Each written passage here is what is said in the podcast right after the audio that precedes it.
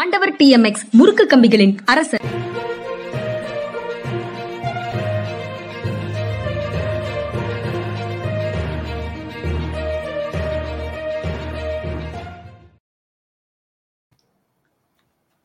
வணக்கம். இது மனிதா மனிதா நிகழ்ச்சி. அரசியல் திறனாய்வாளர், ஓய்வு பெற்ற ஐ ஏ எஸ் அதிகாரி திரு பாலச்சந்திரன் அவர்களோடு நான் இன்று உரையாடுகிறேன். வணக்கம். வணக்கம் சார். வணக்கங்க. வணக்கம் சார்.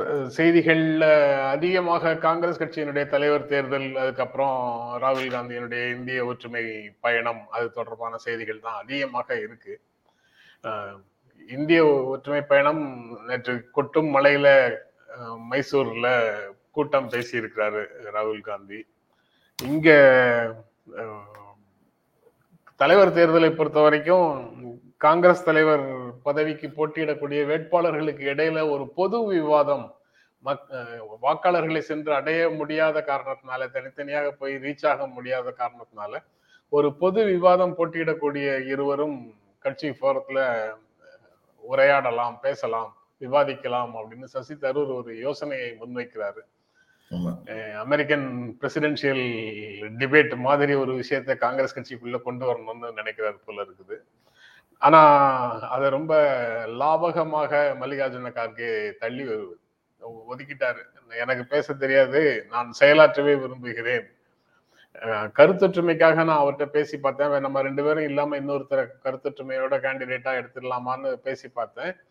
அவர் வந்து ஜனநாயகத்துல போட்டிங்கிறது ரொம்ப நல்லதுதான், அது ஆரோக்கியமானதுதான், அதனால நாம போட்டியிடலாம் அப்படின்னு அவர் சொல்லிட்டாரு அப்படிங்கிற தகவலையும் அவர் சேர்த்து சொல்றாரு. காங்கிரஸ் கட்சிக்குள்ள அந்த தலைவர் தேர்தல் வேட்பாளர்களுடைய கேம்பெயின் ஆரம்பிச்சாச்சு, அதை எப்படி பார்க்குறீங்க? கேம்பெயின் நல்லபடியாக தான் போய்கிட்டு இருக்கு, இது வரைக்கும் ஆரோக்கியமாக தான் போய்கிட்டு இருக்கு. அவருடைய கருத்து வேற்றுமைகளும் மிக நாசுக்காக சுட்டி காட்டப்படுகின்றன. இப்போ இவர் சொன்ன மாதிரி கார்கே வந்து நான் செயலாற்றுபவன் அப்படின்னு சொல்லும்போது அதிகமாக பேசுறது என்ன பிரயோஜனம் இருக்கு அப்படின்னு சொல்றதும், சசி தரூர் வந்து தன்னுடைய பலத்தை அடிப்படையில் வந்து முன்னேறலான்னு பார்க்குறாரு. ஏன்னா அவருக்கு பேச்சு திறமை ரொம்ப அதிகம்.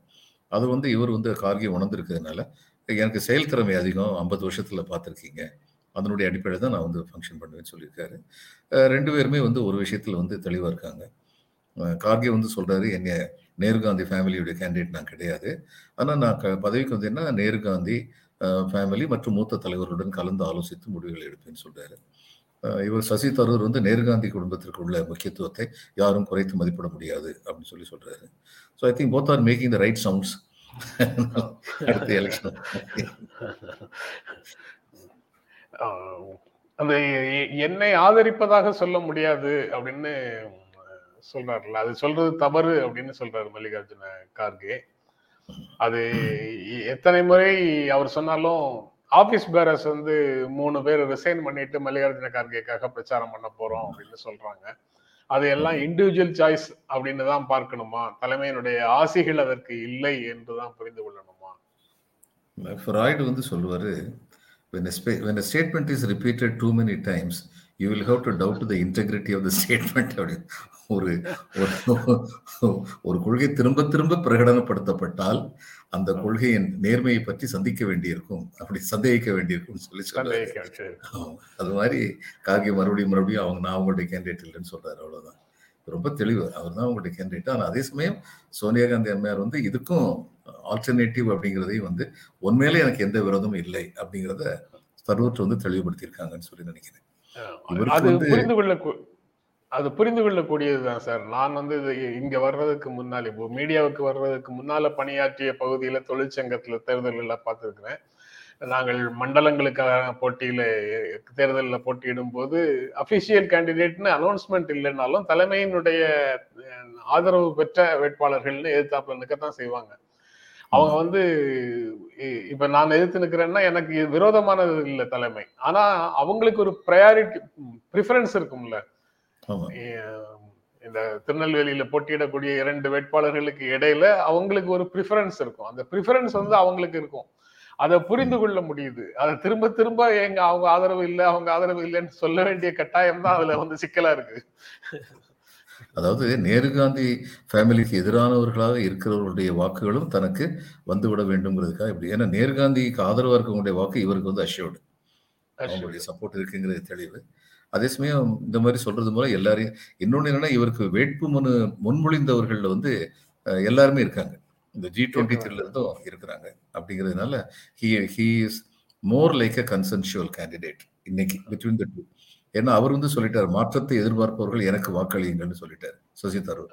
ஐ வாண்ட் சேஞ்சஸ் அப்படின்னு சொல்லி ரொம்ப தெளிவாக சொல்லிட்டாரு. அதனால வந்து இவர் வந்து மோர் கன்சென்சுவல் அப்படின்னு சொல்லி பார்க்கலாம். அதுல ரொம்ப தெளிவாக இன்னொரு விஷயத்தையும் சொல்றாரு சார், ஜி டுவெண்ட்டி த்ரீயே இப்ப கிடையாது, எல்லாரும் கட்சி முழுக்க ஒரே அமைப்பு தான் அப்படின்னும் அவர் சொல்றாரு. அது எவ்வளவு தூரம் சரியானதாக இருக்க முடியும்? அவங்க திடீரென்று போடுவாங்களா?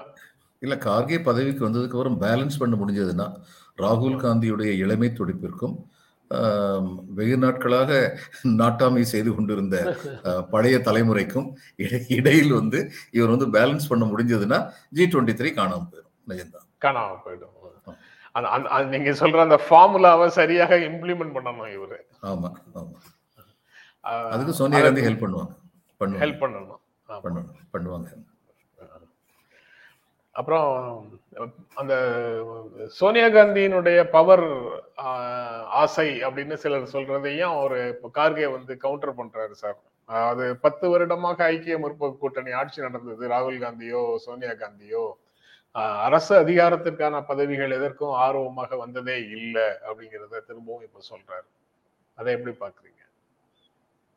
அவங்க வந்து கிங் மேக்கர்ஸா இருக்கணும்னு பார்த்தாங்க. கிங்கா இருக்கிறதோட கிங் மேக்கர்ஸா இருக்கிறது ரொம்ப எளிதான காரியம். அது மூப்பனார் ரொம்ப கஷ்டப்படும் உணரலையா? அவர் கிங் மேக்கராக இருந்த வரைக்கும் அவர் ரொம்ப அதிகார பீடத்தில் இருந்தார். அவர் கிங் ஆக்கணும், பிரதமர் ஆக்கணும்னு சொல்லி பார்த்தும்போது அந்த முயற்சி தோல்வி அடைஞ்சது. அதுக்கப்புறம் அவர் கட்சியில் உள்ள இம்பார்ட்டன்ஸை வந்து குறைய ஆரம்பிச்சிருச்சு. இவங்க வந்து இது ஒரு பெரிய தியாகமாக சொல்ல முடியாது. இந்த இவங்க பத்து வருஷம் இன்னொருத்தர் பிரதமராக உட்கார வச்சது. முடிசூடா மன்னராக ராகுல் காந்தி தான் இருந்தாங்கிறது தான் உண்மை. ஓகே சார், அடுத்த செய்தியாக எடப்பாடியும் எங்களை ஆதரிப்பார், அதாவது எங்க பக்கம் வந்துருவாரு அப்படின்னு டிடிவி தினகரன் சொல்றாரு. திராவிட முன்னேற்ற கழகத்தை எதிர்ப்பதற்காக அனைத்து இந்திய அண்ணா திராவிட முன்னேற்ற கழகத்தின் அனைத்து பிரிவுகளும் அல்லது அதிமுக இருந்து வெளியில போன நபர்கள் எல்லாருமே ஒரே அணியில வரணும் அப்படின்னு டிடிவி சொல்றாரு. அப்படி அந்த நிலைக்கு அதுதான் வந்து எடப்பாடி பழனிசாமியினுடைய நிலைப்பாடும். அதனால அவர் எங்களை எங்கள் பக்கம் வந்து விடுவார், ஒரே அணியில நாங்க எல்லாரும் நிற்போம் அப்படின்னு சொல்றாரு. வழக்கமாக இதற்கு முன்னால அவர் வந்து அந்த எடப்பாடி கூட ஏராளமான சீக்ரெட் செல் இருக்கு சீக்ரெட் செல் இருக்குதுலாம் சொல்லிட்டு இருந்தாரு. ஆனா அது எல்லாம் ஒன்றும் வெளிப்படவே இல்லை. இப்ப கடைசியில அந்த செல்லே எடப்பாடி தான் சொல்ற ஸ்டேஜுக்கு வந்திருக்கிறாரா அப்படின்னு அந்த படிக்கும்போது இல்ல. அதே சமயம் இன்னொன்னு சொல்றாரு, எடப்பாடியை வந்து முதலமைச்சர் தேர்ந்தெடுக்க வேண்டாம்னு அன்னைக்கே சொன்னேன் அன்னைக்கே சொன்னேன்னு சொல்றாரு. எப்படி எடப்பாடி இவர் பக்கம் வருவார்? அது தவிர எடப்பாடி எங்கள் பக்கம் வருவார்னு சொல்றதே வந்து எடப்பாடிக்கு எரிச்சலா இருக்கும். எல்லோரும் ஒன்று சேர்ந்து ஒருங்கிணைவுன்னு சொன்னாலும் அது பரவாயில்ல. எடப்பாடி என்ன பாருன்னா, இவர் பெரிய ஆள் ஆயிட்டார், நான் இவர் பின்னாடி போகணும்னு சொல்லி பழைய ஆன்டி ஸ்டேட்டஸ் கோ கொண்டு வர பாக்குறாங்க அப்படின்னு சொல்லி நினைப்பாரு. அந்த அந்த இஷ்யூ வந்து அவங்களுக்குள்ள எப்போ எப்போ இருந்தாலும் இருக்குதானே செய்யும். அதையும் மீறி வந்து பாஜக ஒட்டு போட்டு ஒரு கூட்டணியை உருவாக்கலாம் இவர்கள் எல்லாரையும் வச்சு. அதற்கான வாய்ப்பு இருக்கா இல்லையாங்கிறது பா பார்க்கணும் அதை அதை மீன் பண்ணி தான் இவர் சொல்றாரா? அதிமுகவுக்கு ஒற்றை தலைமை தாங்க நடக்கும். அந்த தலைமை யாருங்கிறத பொறுத்து தான் அந்த கட்சி பலமுள்ளதா இருக்குமா இல்லையான்னு சொல்லி தீர்மானிக்கப்படும். இன்னைக்கு எடப்பாடி போன வழி வந்து தெற்கு பகுதியில் வந்து அதிமுகவை காலி பண்ண மாதிரியான சில செயல்களை செஞ்சுட்டார் எடப்பாடி. அதுல இருந்து தன்னை மீட்க முடியும்னா, தெற்கு பகுதியில் உள்ள தலைவர்களையும் தன்னோட சேர்த்துக்கிட்டு மீட்க முடியும்னா, இவங்க எல்லாரும் சேர்ந்து ஒன்று சேர்த்துருக்காங்க. அல்லது சசிகலா அம்மையார் வந்து எல்லாருக்கும் கன்சென்ஷுவல் கேண்டிடேட்டா இன்னைக்கு கூட இருக்கிறாங்க. ஏன்னா அவங்க வந்து ஒரு குறிப்பிட்ட சமூகத்துக்கு மட்டும் ஃபேவர் பண்றதுன்னு சொல்லி அவங்க நடந்துக்கல. ஆனால் அப்படிப்பட்ட கட்சியை தன்னுடைய கட்டுப்பாட்டில் வச்சிருக்கிற எடப்பாடி அதற்கு வந்து இடம் கொடுக்க மாட்டார் அப்படிங்கிறத இன்னைக்கு உள்ள கசப்பான உண்மை. இந்த இப்படி எல்லாம் தனித்தனியாவே இருந்துகிட்டு நீங்க கூட்டணியா வந்து வந்து சேருங்க அப்படின்னு சொல்லி சொன்னா அங்க குழப்பம்தான் மிஞ்சும். இந்த இது பாஜக வந்து பாஜகவுக்கு அடிப்படையா என்ன வேணும்னா குழப்பம்தான் இருக்கணும். அவங்களுக்கு அடிப்படையா தேவை இந்த கட்சி வந்து எல்லாரும் ஒருங்கிணையணும், ஆனா பலம் பெற்று விடக்கூடாது. எல்லாரும் என்னையும் வந்து ஆதரிக்கணும். இந்த இதுல சந்தடி சாக்கில் இந்த சைக்கிள் கேப்ல கார் விட்டாருன்னு சொல்லுவாங்களா, அது மாதிரி நம்ம நாலஞ்சு எம்பி போஸ்ட் நம்ம வாங்கிக்கணும், அவ்வளவுதான் அவங்களுக்கு எய்மு. எல்லா அரசியல் கட்சியும் அவங்கவுங்களுடைய சுயநலத்துக்காகத்தான் செயல்படுவாங்க. அது அதிசயமானது ஒன்றும் இல்லை. ஆனால் பாரதிய ஜனதா கட்சி வந்து அப்படி சுயநலத்துக்காக செயல்படும் போது இந்த எத்திக்ஸ்னு ஒரு விஷயம் இருக்கு. அது என்னன்னே பாரதிய ஜனதா கட்சிக்கு தெரிய மாட்டேங்குதுங்கிறத பிரச்சனையே. நீங்க இப்ப சொல்லும் போது நான் உங்ககிட்ட பகிர்ந்து கொள்ளாத ஆனா நான் படிச்ச செய்தி ஒண்ணு நினைவுக்கு வருது. நான் குறிச்சேன், மகாராஷ்டிரால அதாவது குழப்பம் வந்து எப்பவுமே அது ஒரு பதற்றத்திலேயே இருக்க, மக்களை பதற்றத்திலேயே வச்சிருக்கிறது அவங்களுக்கு அவசியம்னு நீங்க சொல்றதுல இருந்து புரிஞ்சுக்கும் போது அந்த செய்தி முக்கியமானதாக தெரியுது. போன் எடுக்கும்போது ஹலோ சொல்றதுக்கு பதிலா இனிமே ஜெய்ஹிந்த் சொல்லணும் அப்படின்னு ஒரு நடைமுறையை கொண்டு வந்தே மாதரம் வந்தே வந்தே மாதரம் வந்தே வந்தே மாதரம் வந்தே மாதரம் வந்தே மாதரம் சொல்லணும்னு ஒரு ப்ரொபோசலை அவங்க சொல்லியிருக்கிறதாக செய்தி சொல்லுது. அவங்க ஏற்கனவே பாலதாக்கரே வந்து ஜெய் மகாராஷ்டிரா அப்படின்னு சொல்லி ஆரம்பிக்கணும்னு அவங்க வச்சிருந்தாங்க, சிவசேனா சைட்ல இருந்து வச்சிருக்கிறாங்க. இவங்க வந்து அதை வந்தே மாதரமாக மாற்றுகிறார்கள் அப்படின்னு அந்த செய்தி சொல்லுது. அது திரும்பவும் வந்தே மாதரம் சொல்லாத நபர்கள் யாருன்னு பார்த்து அதுல இருந்து அவங்களை ஐசோலேட் பண்றதுக்கு அந்த உத்தியை பயன்படுத்துகிறார்கள்னு அதுக்கு கண்டனங்களும் வருது. நீங்க எப்படி பார்க்குறீங்க? அங்கே பங்கிம் சந்திரனுடைய வந்தே மாதரத்தில் சில ஆட்சேபிக்க தகுந்த பகுதிகள் உண்டுன்னு அன்னைக்கே வந்து கம்யூனிஸ்டுகள் வந்து பாயிண்ட் அவுட் பண்ணியிருக்காங்க. கம்யூனிஸ்ட் மற்றும் நடுநிலைமையாளரும் பாயிண்ட் அவுட் பண்ணியிருக்காங்க. அதனால நம்ம வந்து நமக்கு எத்தனையோ பாடல்கள் இருக்குது, எத்தனையோ பஞ்ச்லைன் இருக்குது இந்திய ஒருமைப்பாட்டை பற்றி உணர்த்துறதுக்கு. ரொம்ப கவனத்தோடு அந்த பஞ்ச்லைனை வந்து நம்ம வந்து தேர்ந்தெடுக்கணும். இது மாதிரி வந்தே மாதரம்னு சொன்ன பிறகு இன்னொருத்தர் வந்து சரி நான் வந்து அல்லாஹூ அக்பர்னு சொன்னால் நான் வந்து இந்திய ஒருமைப்பாட்டில் நம்பிக்கை இல்லாதவனா, நான் வந்து பேட்ரியாட் இல்லையா அப்படின்னு இன்னொருத்தர் கேட்டார். இதுக்கெல்லாம் எங்கே முடிவு இருக்குது? அதனால் இதுலையெல்லாம் வந்து அரசியலை பொருத்தக்கூடாது. இது எல்லாமே வந்து அரசியலாகிட்டு இருக்கு இன்னைக்கு. அது வந்து ரொம்ப தவறுன்னு சொல்ல நினைக்கிறேன். அதாவது அரசியல் மட்டும் இல்லை, மலினமான அரசியலாகிட்டு இருக்கு, கீழ்த்தரமான அரசியலாகிட்டு இருக்கு. அதை அவாய்ட் பண்ணு. அப்புறம் இந்த தலைவர்களுடைய உடல்நலம் இல்லாத செய்திகளும் இரண்டு மூன்று செய்திகள் இருந்தது சார். நம்ம தகைசால் தமிழர் நல்லகண் ஐயா மருத்துவமனையில் அனுமதிக்கப்பட்டிருக்கிறார். இல கணேசன், மேற்கு வங்க பொறுப்பு ஆளுநர் இல கணேசன் வந்து உடல்நலம் சரியில்லாமல் அனுமதிக்கப்பட்டிருக்கிறார். முலாயம் சிங் யாதவ், சமாஜ்வாதி பார்ட்டியினுடைய நிறுவனர், அவர் வந்து அனுமதிக்கப்பட்டிருக்கிறார் அப்படின்னு மூன்று செய்திகள் இருக்குது. அவர்கள் விரைவில் நலம் பெற வேண்டும் அப்படின்னு விரும்புகிறோம். நீங்க என்ன சார், அவங்க விரைவில் நலம் நலம் பெறணும், அவங்க மூணு பேரை பற்றி நீங்க சொல்லலாமா சார்? அதாவது இல்லை, மூன்று பேருமே வந்து முலாயம் சிங் யாதவ் வந்து முதல்ல ஒரு பயில்வானா ரெசலராக இருந்தவங்க வாழ்க்கையை ஆரம்பிச்சார். But he was was very popular பகல்வான். அதனால அதுக்கப்புறம் வந்து ஆளுமை திறன் இயற்கையாகவே இருந்தது. இந்த சோசியலிச கோட்பாடுகளில் சித்தாந்தத்தில் நம்பிக்கை உள்ளவராக இருந்தார். மத ரீதியாக வந்து இது இஸ்லாம் மதம் இந்த மாதிரி வேறுபாடுகளை இது பண்ணக்கூடாதுன்னு சொல்லி நினைச்சாரு. அதனால தான் மைனாரிட்டிஸ் அவர் இவ்வளோ பெரிய அளவுக்கு சப்போர்ட் பண்ணாங்க. உண்மையாகவே வந்து பிற்படுத்தப்பட்டோர் பட்டியலத்தை சேர்ந்தவர் இவங்க எல்லாரும் ஒன்று சேர்ந்து யூபியில் நிற்கணும்னு சொல்லிட்டு உண்மையாகவே ஆசைப்பட்டார். ஆனால் அதுக்கப்புறம் முடியலை, அந்த கிரவுண்டு ரியாலிட்டிஸ் வந்து அதை தடுத்து நடத்த விட முடியல.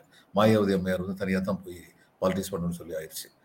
பல விதங்களில் வந்து இவர் குணம் நாடி குற்றம் நாடி அவற்றுள் மிக நாடி மிக குழல்னு சொல்லி பார்த்தா முலாயம் சாங்கத்தை குணம் வந்து அதிகமாக இருந்தது. குணம்ங்கிறது ஒரு அரசியல்வாதிக்கு இன்றைக்கி எதை வச்சு பார்ப்போம்னா, பெரும்பான்மையான மக்களுக்கு நன்மை செய்ய வேண்டும் என்ற உள்ளுணர்வோடு இருக்கின்ற எந்த ஒரு அரசியல்வாதியுமே அவர்கிட்ட பலவீனம் இல்லாமல் இருக்கவே இருக்காது. அந்த பலவீனங்களுக்கு நம்ம ஆதரவு கொடுக்கக்கூடாது, ஆனால் அந்த பலத்துக்கு வந்து ஆதரவு கொடுக்கணும்னு சொல்லி வச்சு பார்த்தோம்னா முலாயம் சிங் யாதவ் வந்து ஒரு சிறந்த அரசியல்வாதியாக இருந்தார். பல பேருக்கு வந்து எந்த நேரத்தில் விளைய கிரிக்கெட்லேருந்து எந்த நேரத்தில் ஓய்வு பெறணும்னு தெரியாதுங்கிற மாதிரி முலாயம் சிங் யாதவுக்கு எந்த நேரத்தில் ஓய்வு பெறணும்னு தெரியல. அவர் பையன் வந்து உனக்கு ஓய்வு பெற வேண்டிய நாள் வந்துருச்சுன்னு அவரே அனுப்பி வச்சிட்டாரு. இப்படி நீங்கள் குணம் நாடி குற்றம் நாடி அவற்றுள் மிக நாடி மிக்க கொள்ளுன்னு சொல்லி பார்த்தீங்கன்னா நல்லகண்ண ஐயாட்ட வந்து அது குற்றம் என்ன இருக்குன்னு எனக்கு இன்றைக்கி வரைக்கும் தெரியாது. குணம் ஒன்றை தவிர வேறு எதுவுமே எனக்கு தெரியாது. அப்படிப்பட்ட அரசியல்வாதி வந்து போற்றப்பட வேண்டிய ஒரு அரசியல்வாதி. ஆனால் நம்முடைய தமிழ்நாடோ அல்லது இந்தியாவோ அப்படிப்பட்டவர்களை வெறுமனே போற்றிவிட்டு அவர்களுக்கு கொடுக்க வேண்டிய முக்கியத்துவத்தை கொடுக்காமல் விட்டு விடுவார்கள் அப்படிங்கிறதையும் நம்ம வந்து பார்த்துருக்கோம். ஆனால் அதிலெல்லாம் மனம் தளராமல் என் கடன் படி செய்து கிடப்பதே அப்படின்னு தொடர்ந்து வந்து மக்கள் பணி ஆற்றுகின்ற ஒரு மகத்தான மனிதர் நல்லகண்ண அவர்கள். இல கணேசன் தனிப்பட்ட முறையில் மிக இனிமையானவர். அவர் சார்ந்திருக்க கட்சி கட்சி அதனுடைய கொள்கைகள் இதை பற்றி எனக்கு பலத்த கருத்து வேறுபாடு உண்டு. ஆனால் தனிப்பட்ட முறையில் இனிமையானவர். எந்த ஒரு தனி மனிதனும் ஒரு உடல்நலம் இல்லாமல் இருக்கும் பொழுது அவர் எத்தகைய கொள்கையை சேர்ந்தவராக இருந்தாலும் மனித பண்பு என்பது அவர் உடல்நலம் அடைய வேண்டும் என்று விளைவதுதான். அந்த வகையில் மூவருமே உடல்நிலையம் அடைய வேண்டும், திரும்பவும் அரசியல் பாதைக்கு வர வேண்டும் என்று நாம் அனைவருமே விளைய வேண்டும். அப்புறம் சார், வெறுப்புக்கு இடமில்லை, இது காந்திய மண் அப்படின்னு நேற்று காந்திக்கு அஞ்சலி செலுத்திட்டு முதலமைச்சர் ஸ்டாலின் சொல்லியிருக்கிறாரு. அதாவது குறுகிய பார்வைகளோட இருக்கக்கூடிய விஷயங்கள் எல்லாத்துக்கும் இங்கே இடமில்லை, வெறுப்பு பிரச்சாரத்திற்கு இங்கே இடமில்லை அப்படிங்கிறதையும் அவர் வந்து வலியுறுத்தி இருக்கிறாரு. வெறுப்பை தூண்டும் சக்திகளுக்கு இங்கே இடமில்லை அப்படின்னு சொல்றாரு. நூத்தி ஐம்பத்தி நாலாவது பிறந்த நாளை ஒட்டி ட்விட்டர்ல ஒரு கருத்து பதிவு செய்திருக்கிறாரு. பேதங்களை கடந்து அன்பும் அமைதியும் மிளிரும் சமூகமாக இந்தியாவை உருவாக்க காந்தியடிகள் தொடர்ந்து உழைத்தார். அவருடைய பிறந்த தினத்துல சமத்துவமும் சகோதரத்துவமும் இந்த மண்ணில் தலைக்கட்டும், வெறுப்புணர்வை தூண்டும் சக்திகளுக்கு என்றும் இடமில்லை, இது காந்திய மண் என்று சூளுரைப்போம் அப்படின்னு சொல்றாரு. அது வழக்கமாக அதுல அதுல வந்து வேறு விதமான விமர்சனங்களை முன்வைக்கணும்னு நினைக்கிறவங்க அவர் பெரியாரிய மண்ணுன்னு சொல்லல, காந்திய மண்ணு சொல்றாரு, அதனால அவர் வந்து பாதை மாறுகிறாரா அப்படின்னு ஒரு ஒரு கேள்வியை கேட்க கூடும். அப்படி கேட்கிற கேள்வின்னா அது வந்து பெரியார், அம்பேத்கர், காந்தி இவர்களுக்கு இடையில முரண்பாடுகள் இருக்கிறதாகவும் ஒருவருக்கு எதிராக ஒருவரை நிறுத்துவதாகவும் அதனுடைய டோன் வந்து வரும். அப்படியெல்லாம் இல்லை, இது வந்து காந்தி ரெப்ரசன்ஸ் ஆல் அப்படின்ற மாதிரி தான் அவர் சொல்லியிருக்கிறாருன்னு அதை பார்க்கும்போது தோணுது. நீங்க அந்த ஸ்டேட்மெண்ட்டை எப்படி பார்க்குறீங்க சார்?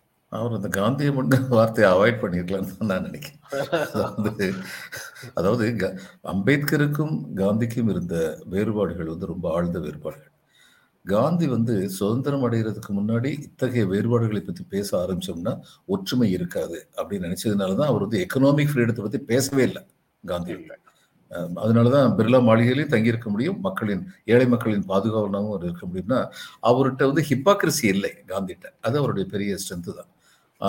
ஆனால் அவருடைய சில கொள்கைகள் வந்து நடைமுறையில் பார்க்கும் பொழுது, இப்போ பெரியார் வந்து சுதந்திர திருநாளை வந்து துக்க நாளாக கொண்டாடணும்னு சொன்னது வந்து வெறுப்பின் அடிப்படையில் இல்லை, இது பதவி அதிகாரம் எல்லாமே வந்து செலவேற்று மட்டும் போய் சேர்ந்துருமேங்கிற பயத்தினால. அந்த பயம் வந்து it was not ill founded, it was well ஃபவுண்டடுங்கிறது உண்மைதான். அப்போ இது வந்து பெரியார் மண் அப்படின்னு சொல்லி சொல்லும் பொழுது என்ன சொல்ல வர்றோம்னா, சமத்துவத்தை சுயமரியாதையை பாதுகாக்க வேண்டும் என்ற சூளுரைத்த மண் அப்படிங்கிற அர்த்தத்தில் சொல்ல வர்றோம். காந்திய மண் அப்படின்னு சொல்லி திரு ஸ்டாலின் சொல்லும் பொழுது அன்பு, மனிதநேயம், இது மாதிரி எல்லாத்தையும் வந்து ஒருங்கிணைந்து செல்ல வேண்டும் என்கிற பாதை இதனுடைய அடிப்படையில் சொல்றாரு அப்படின்னு புரிஞ்சிக்க முடியுது. ஆனால் தமிழ்நாட்டில் இருந்துக்கிட்டு இது காந்திய மண் அப்படின்னு சொல்லி சொன்னால் அப்போ பெரியார் மண் வந்து நீர்த்து போயிருதா அல்லது மறந்து போயிட்டாரான்னு சொல்லி சில பேருக்கு அந்த கலாட்டா பண்ணுன்னு நினைக்கிறவங்க இல்லை, நிஜமாவே சில பேருக்கு அந்த வினா தோன்றத்தான் செய்யும் அப்படிங்கிறத. அதாவது மத நல்லிணக்கத்திற்கு விரோதமாக மத மோதல்கள், மத பிளவுகள், மத வெறுப்பு பிரச்சாரம் உச்சமாக இருக்கக்கூடிய ஒரு இடத்துல அதற்கு எதிர்நிலை அப்படிங்கிறதுல எல்லாரையும் ஒருங்கிணைக்கக்கூடிய புள்ளியாக காந்தியினுடைய மத நல்லிணக்கம் இருக்குது. அதற்குள்ள வந்து அந்த மத மத மத வெறுப்பு பிரச்சாரத்திற்கு எதிர் அணில மார்க்சியர்கள் இருக்கலாம், பெரியாரியர்கள் இருக்கலாம், அம்பேத்கரிஸ்ட் இருக்கலாம். ஆனா அவர்களுக்கு இடையில இருக்கக்கூடிய சிறு சிறு முரண்பாடுகள் இருக்கலாம். ஆனா அதை பற்றியெல்லாம் இப்போது பேசுவதை விட மத நல்லிணக்கம் அப்படிங்கிற ஒரே ஒரு புள்ளியில இந்திய அளவுல ஒரு அணியை கட்ட வேண்டும்னு பேசிட்டு இருக்கிற ஒரு சூழல்ல காந்தியின் பெயரை பயன்படுத்தியதுல என்ன இல்ல, அதுதான் அடிப்படையில் வந்துரும். இல்ல, அந்த செய்தி தான் அடிப்படை செய்தி அப்படின்னா அவர் சொல்றது வந்து இந்திய நாடு காந்திய மண் சொல்லி, இந்திய நாடு காந்தியின் மண் அப்படின்னு சொல்லி ஒரு வார்த்தையை சொல்லியிருக்கலாம். இது காந்திய மண் சொல்லும்போது தமிழ்நாட்டு முதல்வர் சொல்லும் பொழுது இங்கே வந்து பெரியார் மண் இத்தனை நாளும் பேசிட்டு இருந்தாங்களே அப்படின்னு ஒரு வினா வரும்.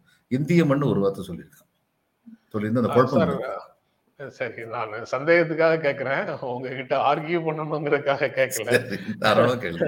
அதாவது திருமாவளவனுடைய பிறந்த நாள்ல போய் மு க ஸ்டாலின் பேசினார்னா அங்க வந்து அம்பேத்கர் தொடர்பான விஷயங்களை பேசுவதும், சிபிஐ மாநில மாநாடுல கேரளால போய் பேசினார்னா அங்க மார்க்ஸ் தொடர்பான விஷயங்களை பேசுவதும், காந்தி பிறந்த நாள் அன்று அவருக்கு அஞ்சலி செலுத்திட்டு பேசும்போது அல்லது அறிக்கை அதை பற்றிய குறிப்பு வெளியிடும் போது காந்தியை பற்றி பேசுவதும் ரொம்ப இயல்பான ஒன்று தானே. அதுல வந்து பொலிட்டிக்கல் கரெக்ட்னஸ் பார்க்கணுமா அப்படின்னு கேட்கிறேன்.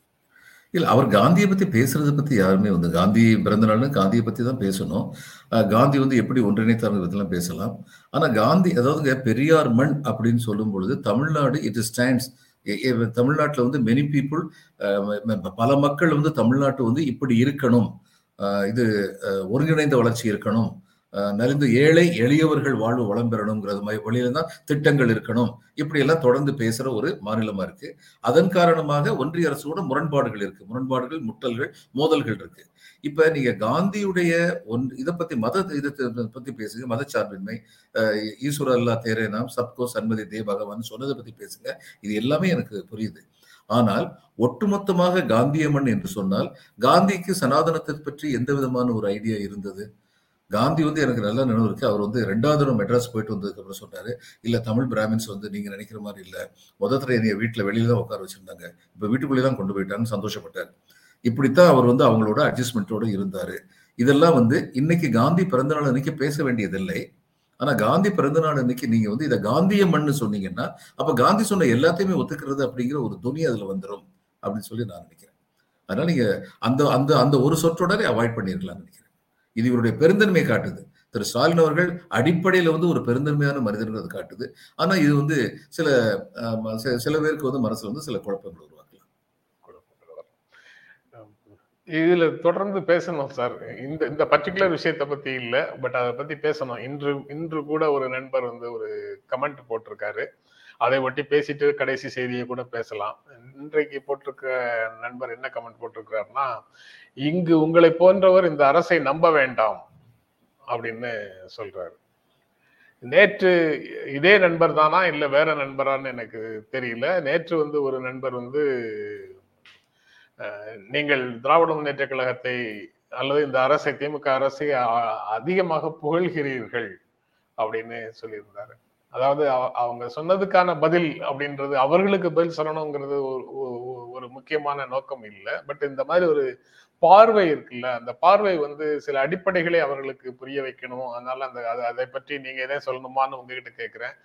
எனக்கும் அதுல சில கரு பார்வைகள் இருக்கு. அதாவது நாங்க, நீங்களோ நானோ இந்த நிகழ்ச்சிக்குள்ள பேசும்போது நடந்த நிகழ்வுகள் தொடர்பான செய்திகளை பேசுறோம், நம்ம மன விருப்பங்களை பேசல. கான்கிரீட்டா நம்ம கண்ணு முன்னாடி நடந்த ஒரு விஷயத்த, காலையில பிரேக்ஃபாஸ்ட் போட்டாங்கன்னா காலையில பிரேக்ஃபாஸ்ட் போட்ட நிகழ்ச்சியை பத்தி பேசுறோம்.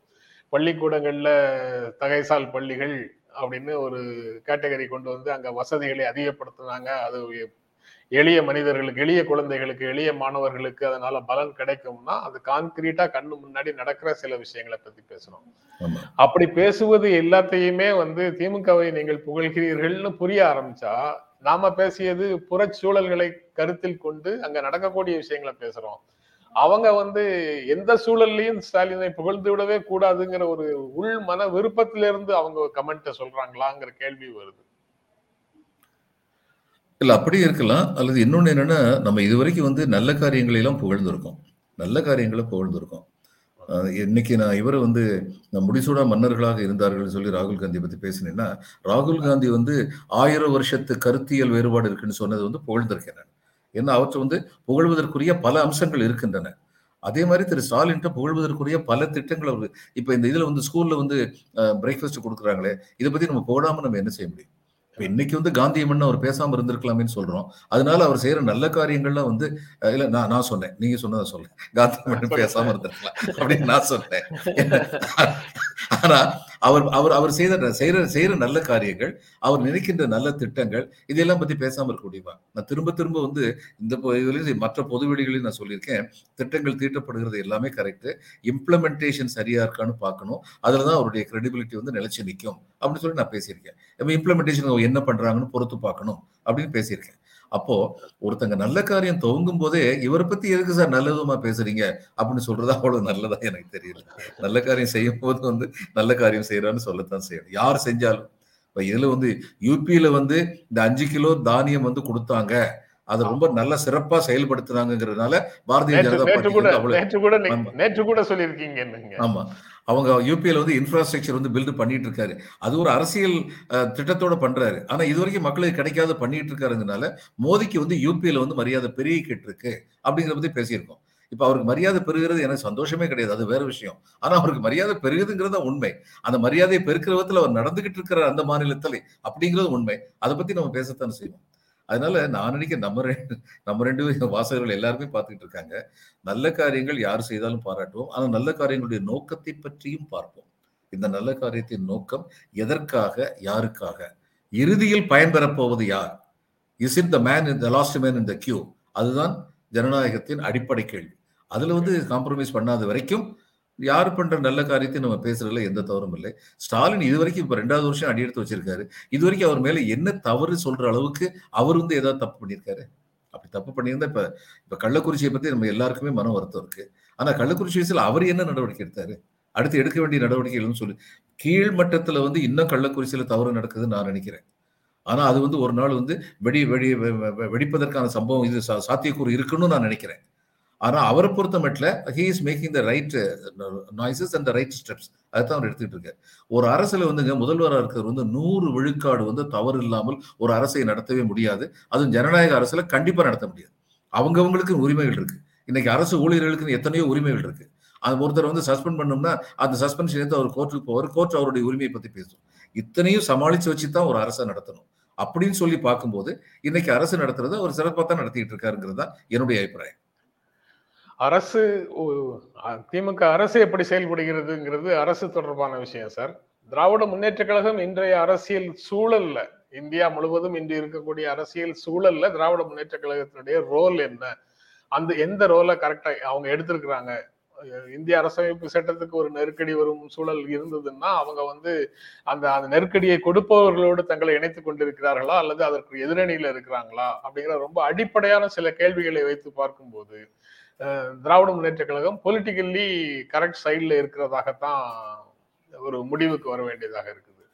அப்படி ஒரு அப்படி சொல்லுங்க. அரசியலமைப்பு சட்டத்துக்கு ரெண்டு சைடுல இருந்துமே நெருக்கடி கொடுக்கறாங்க. இதுல எது சரியான நெருக்கடின்னு பார்த்தா பாரதிய ஜனதா பார்ட்டியும் அரசியலமைப்பு சட்டத்துக்கு நெருக்கடி கொடுக்கத்தான் பாக்குறாங்க. இன்னைக்கு அரசியல் அடிப்படையே மாத்திரன்னு தான் பாக்குறாங்க. அவங்களுக்கு டூ தேர்ட் மெஜாரிட்டி கிடைச்சதுன்னா அதுக்கப்புறம் இந்தியாவில் தேர்தல் இருக்காதுங்கிறது என்னுடைய அபிப்பிராயம். ஆனா அந்த நெருக்கடி கொடுக்கறதுல யார் எதற்காக நெருக்கடி கொடுக்கிறார்கள் என்பது முக்கியமாக பார்க்க வேண்டிய கேள்வி. அப்படின்னு பார்க்கும்போது திமுக, இடதுசாரி கட்சிகள் இவங்கெல்லாம் வந்து கேட்கறது என்னன்னா, நீங்கள் உங்களுடைய அரசியலமைப்பு சட்டத்தில் ஏழை எளியவர் இன்னும் வலிமை பெறுவதற்கான அளவிற்கு அரசியலமைப்பு சட்டத்தை மாற்றுங்கள் அப்படிங்கிற உறுதியா இருக்காங்க. மாநிலங்களுக்கு வலிமையான மாநிலங்களாக மாநிலங்களாக ஆக்குங்கள், வலிமையான மாநிலங்கள் தான் வலிமையான பாரதத்திற்கு அச்சாணியாக இருக்கும் என்று கூறுகின்றார்கள். இது எல்லாமே ஏற்று ஏற்றுக்கொள்ளத்தக்கது அப்படின்னு சொல்லி பார்க்கும்போது இத்தகைய இடதுசாரி சக்திகளோட திமுக வந்து தன்னை வந்து ஒன்றிணைச்சிருக்கிறது. எந்த சந்தேகமும் இல்லாம ஒன்றிணைக்குது. இன்னைக்கு அது நிச்சயமா பாராட்டப்பட வேண்டிய ஒரு செய்தி. அரசியல் களம் ஆட்சியில நிர்வாகத்துல இருக்கக்கூடிய அரசமைப்பு சிக்கல்கள் அதுல இருந்துதான் வந்து அந்த இவங்க கேட்கிற அரசமைப்புல இருக்கக்கூடிய சீர்திருத்தங்கள் அல்லது திருத்தங்கள், அரசமைப்பு சட்டத்துல திருத்தங்கள்ங்கிறது இவங்க கேட்கறது. அவர்கள் முன்வைக்கக்கூடியது அடிப்படையையே மாற்றுவது. முகப்புல இருக்கக்கூடிய அடிப்படை விழுமியங்களை, அடிப்படை உணர்வுகளையே மாற்றுவதற்கான முயற்சியில அவங்க கேட்கிறாங்க. அரசமைப்பு சட்டத்தினுடைய முகப்பையே மாற்றுறதுக்கான முழக்கங்களை அவங்க முன்வைக்கிறாங்க. இவங்க முகப்புல சொல்லியிருக்கக்கூடிய விஷயங்களை செழுமைப்படுத்துவதற்காக, நடைமைப்படுத்துவதற்காக, செழுமைப்படுத்துவதற்காக இந்த கோரிக்கையை முன்வைக்கிறாங்க.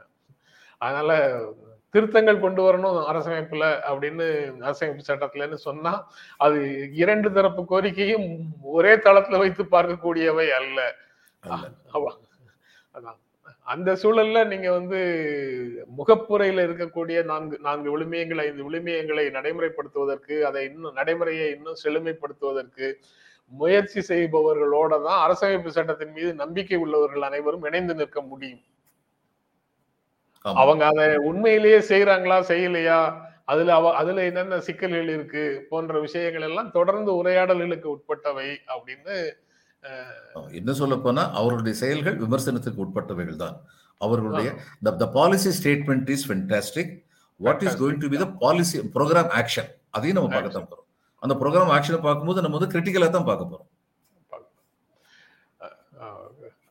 அந்த அடிப்படையில தான் வந்து ஒரு நிலையை அது நிலையை எடுக்கிறோம். அது ஒரு அரசியல் சார்பாக, ஒரு கட்சியினுடைய ஊதுகுழலாக, கட்சியினுடைய வாய்ஸாக யார் எது செய்தாலும் அப்படியே பாராட்டுவது அப்படிங்கிற மாதிரியான அடிப்படையில் அது இங்கு நடக்கக்கூடிய உரையாடல்கள் நடப்பதில்லை. அவங்க நல் நல்லது செய்யறாங்க, ஒரு நல்ல தெளிவான நோக்கத்தோட அந்த விஷயங்களை அணுகுகிறார்கள். அதற்கான நடைமுறையிலையும் வந்து எல்லாமே நாங்க தான் செய்யறோங்கிற தோற்றம் இல்லாம அந்தந்த துறையில இருக்கக்கூடிய கள செயல்பாட்டாளர்கள் அனைவரும் அடங்கிய ஒரு குழுவை போட்டு அவர்களிடமிருந்து ஆலோசனைகளை பெறுவது தொடர்பாக ஒரு சின்சியரான அட்டெம்ப்ட் வந்து அரசு தரப்புல இருக்கு. அதை அன்றாடம் பல விஷயங்கள்ல பார்க்கிறோம். அதனால அந்த அணுகுமுறை வந்து வெற்றி பெற வேண்டும் அப்படிங்கிற உணர்வு வந்து இருக்கிறதுனால ஆதரவு ஆதரவு அப்படின்னு சொல்றதை விட அந்த விஷயங்களை பாராட்டி பேசுறோம். நீங்க பாராட்டவே கூடாது அப்படின்னு சொல்றீங்க. அதுதான் அந்த அணுகுமுறையில உண்டான சிக்கலாக இருக்குது. நீங்க ஒரு ஒரு ச ஒரு அரசியல் கட்சியை அல்லது ஒரு தரப்பு ஒரு கோட்பாட்டை நீங்க முழுமையாக ஆதரிக்க தொடங்கிட்டு அதற்கு எதிராக திராவிடம் அப்படிங்கிற சொல்லையோ அல்லது ஸ்டாலின் என்ற நபரையோ திமுக என்ற அமைப்பையோ உங்களுக்கு எதிரான அணியில நிறுத்திட்டு அவர்களுக்கு எந்த விதமான நல்ல பெயரும் வந்துடக்கூடாது அப்படின்ற முடிவோட நீங்க மீடியால ஏன் அவரை பாராட்டுறீங்க அப்படின்னு கேட்க கேட்பதாகத்தான் அதை புரிந்து கொள்ள வேண்டியதாக இருக்குது. இல்லை, அப்படி நான் நினைக்கல. அவர் வந்து அவருடைய அண்டர்ஸ்டாண்டிங்ல, அதாவது அவர் வந்து அவருடைய அண்டர்ஸ்டாண்டிங்ல வந்து அவர் கேட்டிருக்காரு கூட நினைக்கல. ஏன்னா ஒரேடியா புகழ்ந்துகிட்டு இருக்கீங்க அப்படின்னு சொல்லி கூட அவர் நினைச்சிருக்கலாம். அதை வந்து அவர் எழுதியிருந்திருக்கலாம். ஆனால் ஒரேடியாக புகழவில்லை. எந்த நேரத்தில் புகழணும் அந்த நேரத்தில் புகழும் பாராட்டுறோம். எந்த செயல்களில் வந்து நம்ம வந்து தயக்கம் காட்டுறோங்கிறது இது வரைக்கும் உள்ள இதில் உரையாடல்களே தெரிஞ்சிருக்கேன். பல உரையாடல்கள் நம்ம வந்து பாயிண்ட் அவுட் பண்ணியிருக்கோமே. ஆமாம், அது இல்லை என்றாலும் நீங்கள் வந்து ரெண்டாயிரத்தி பத்தொம்போதுக்கு ரெண்டாயிரத்தி பதினேழு பதினெட்டுக்கு முன்னாடி நிகழ்ச்சிகளை நான் நடத்தியிருக்கிறேன். அங்கெல்லாம் வந்து என்ன பேசியிருக்கிறோம், எதையெல்லாம் பற்றி பேசியிருக்கிறோங்கிறத நண்பர்கள் தெரிஞ்சாங்கன்னா இந்த மாதிரி சொல்ல மாட்டாங்கன்னு நினைக்கிறேன். நான் நான் மட்டும் இல்லை, அவர் கூட இப்போ கட்சிக்குள்ளேயே நிறைய பேர் இருக்கிறாங்க. அவர் அவர் எல்லாரையும் அரவணைச்சிட்டு தான் கட்சி நடத்துறாரு. இந்த பண்பை பாராட்டக்கூடாதுன்னா அப்புறம் எப்படி?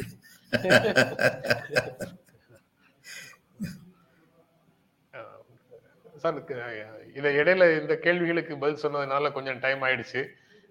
இறுதியாக ஒரே ஒரு செய்தி சார். காந்தி வழியில பாரதிய ஜனதா கட்சி அரசு நடப்பதில்லைன்னு ராகுல் காந்தி சொல்றாரு. அப்படி ஒரு எதிர்பார்ப்பை அவர் வச்சிருந்தாரா அப்படிங்கிறது ஒரு கேள்வி.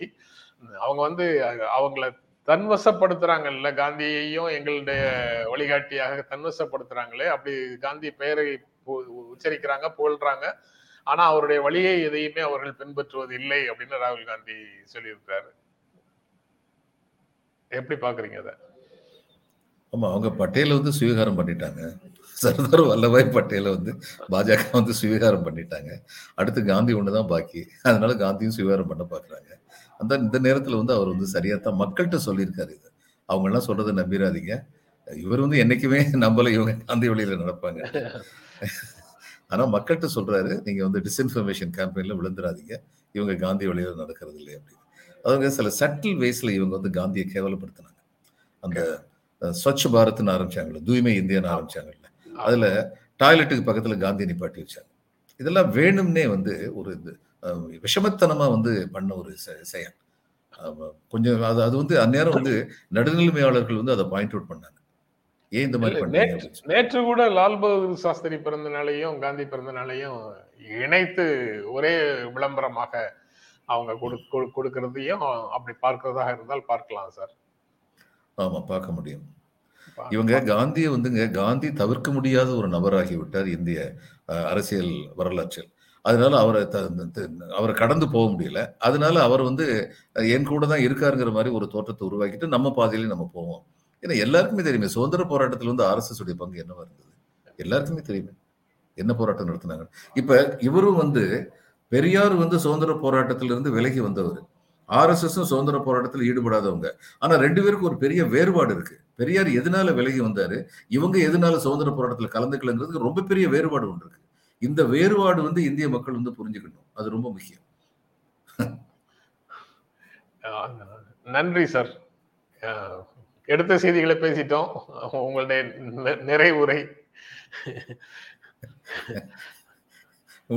அதாவதுங்க கடையில் இந்த பாசிட்டிவ் ஆப்டிமிஸ்டிக்காக இருக்கணும் அப்படின்னா நம்ம வந்து கண்ணதாசனை கோட் பண்ணி முடிச்சிடலாம். உண்டு உண்டு என்று நம்பி காலை எடு, இங்கு உன்னை விட்டால் பூமி ஏது கவலை விடு. அதோட நிப்பாட்டிக்கும். ஏன்னா அடுத்தவர் சொன்னது நம்ம சொன்னோம்னா நக்சலைட் ஆயிரும். நெஞ்சில் ரெண்டில் ஒன்று பார்ப்பதற்கு தோடை உயர்த்து, அங்கு நீதி வரவில்லை எனில் வாழை உயர்த்துன்னு எழுதுறாரு. சென்சார் கட் பண்ணோன்னு அங்கு நீதி வந்து உனக்கு மாலை தொடுக்கும்னு மாத்தி விட்டாங்க படத்துல. அதனால முதல் ரெண்டு வரியோடு நம்ம முடிச்சுக்குவோம். உண்டு உண்டு என்று நம்பி இங்கு உன்னை விட்டால் பூமி ஏது கவலை விடு அப்படிங்கிற நம்பிக்கையோட முடிச்சுக்குவோம். ரொம்ப நன்றி சார். நிகழ்ச்சியில் கலந்து கொண்டு உங்களுடைய கருத்துக்களை பகிர்ந்து கொண்டதற்கு எங்கள் நெஞ்சார்ந்த நன்றி. நண்பர்களே, உங்களுடைய ஆதரவுக்கும் எங்கள் அன்பும் நன்றியும். மீண்டும் சந்திப்போம். நன்றி. வணக்கம்.